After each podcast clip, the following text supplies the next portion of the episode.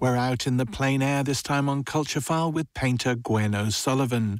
O'Sullivan's journey into painting has been a long, slow one, including returning to study at NCAD after raising a family. Since then, she's grown ever more dedicated to her work and everything it has to offer, including a way of understanding devastating illness, such as the transient ischemic attack suffered by her late mother. She talked to Culture File's Tara Scanlon about what her art takes and what it gives.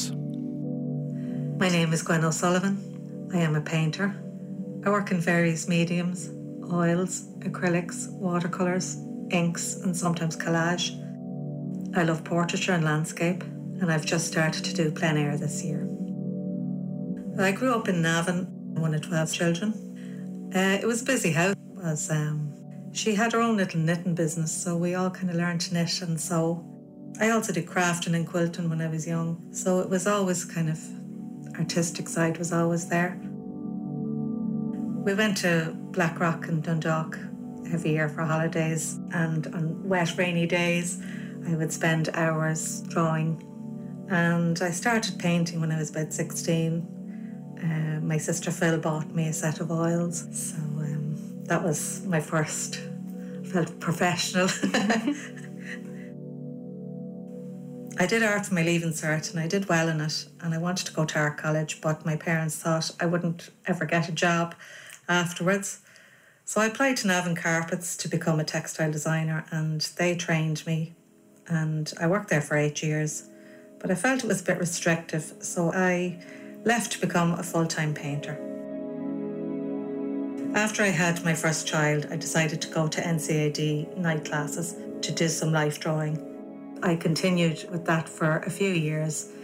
And I started uh, showing with the local group and uh, went to art and craft fairs every Sunday during winter and, and summer. So Jude, my husband, was very supportive over the years between minding kids, and um, he used to make me stands that I could put up and collapse easily for the fairs. I had some group and solo shows and I was also in a few galleries.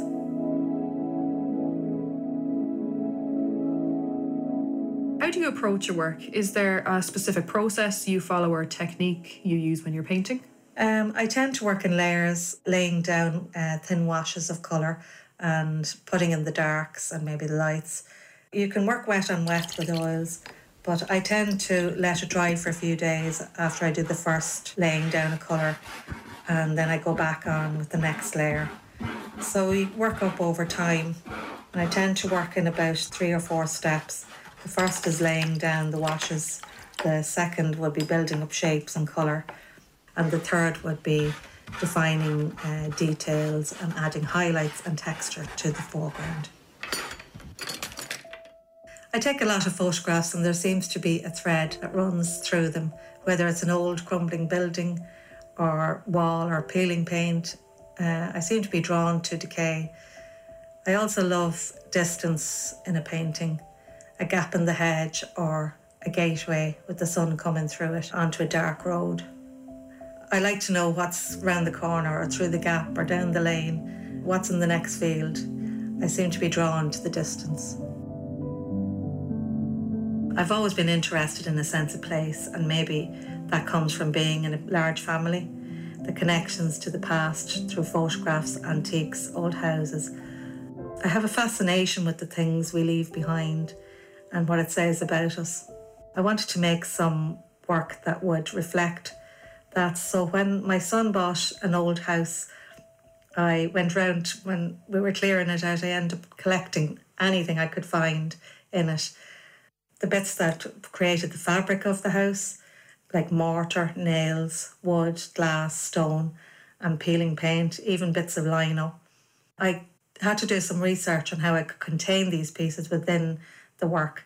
So I started layering pieces of uh, coloured tissue down with glue on the canvas. And then within those layers, I put in the, the pieces that I had found into those layers. The colour of the tissue was to represent the colours that were in the peeling paint. Then I started to sand back into the layers so it was kind of torn, like it looked like peeling paint.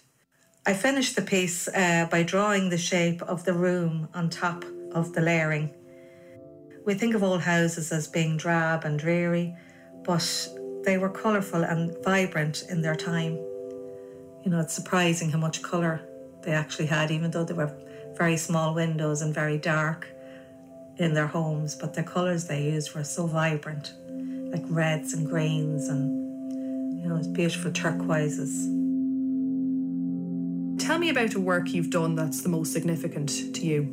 Right. Well, I went back to NCAD in my 50s to do a part time diploma in art and design. While I was at NCAD, I did a project on my mother, which uh, she had been diagnosed with TIAs. In doing the research on TIAs, I was amazed at some of the images that came up on the subject. So I started working in acrylic and inks and reproducing some of the images. I also started doing portraits of my mother.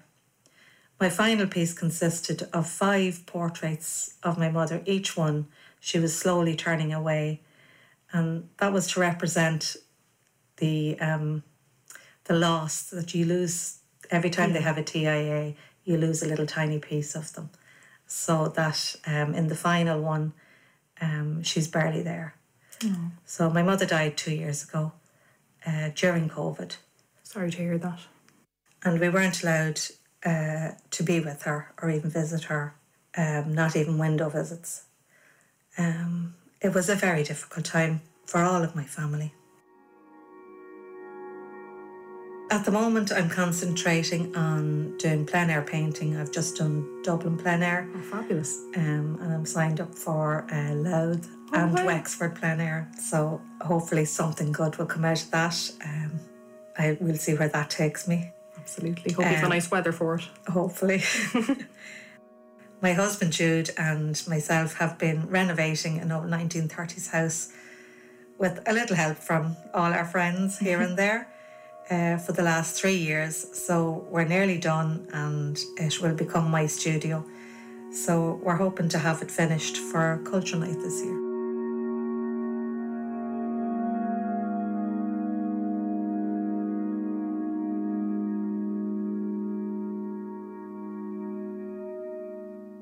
Painter Gwen O'Sullivan there, and the reporter was Tara Scanlon. Coming up on Culture File tomorrow, what happened when Dublin poet Rob McGlade put his poetry collection into the hands of American humorist David Sedaris.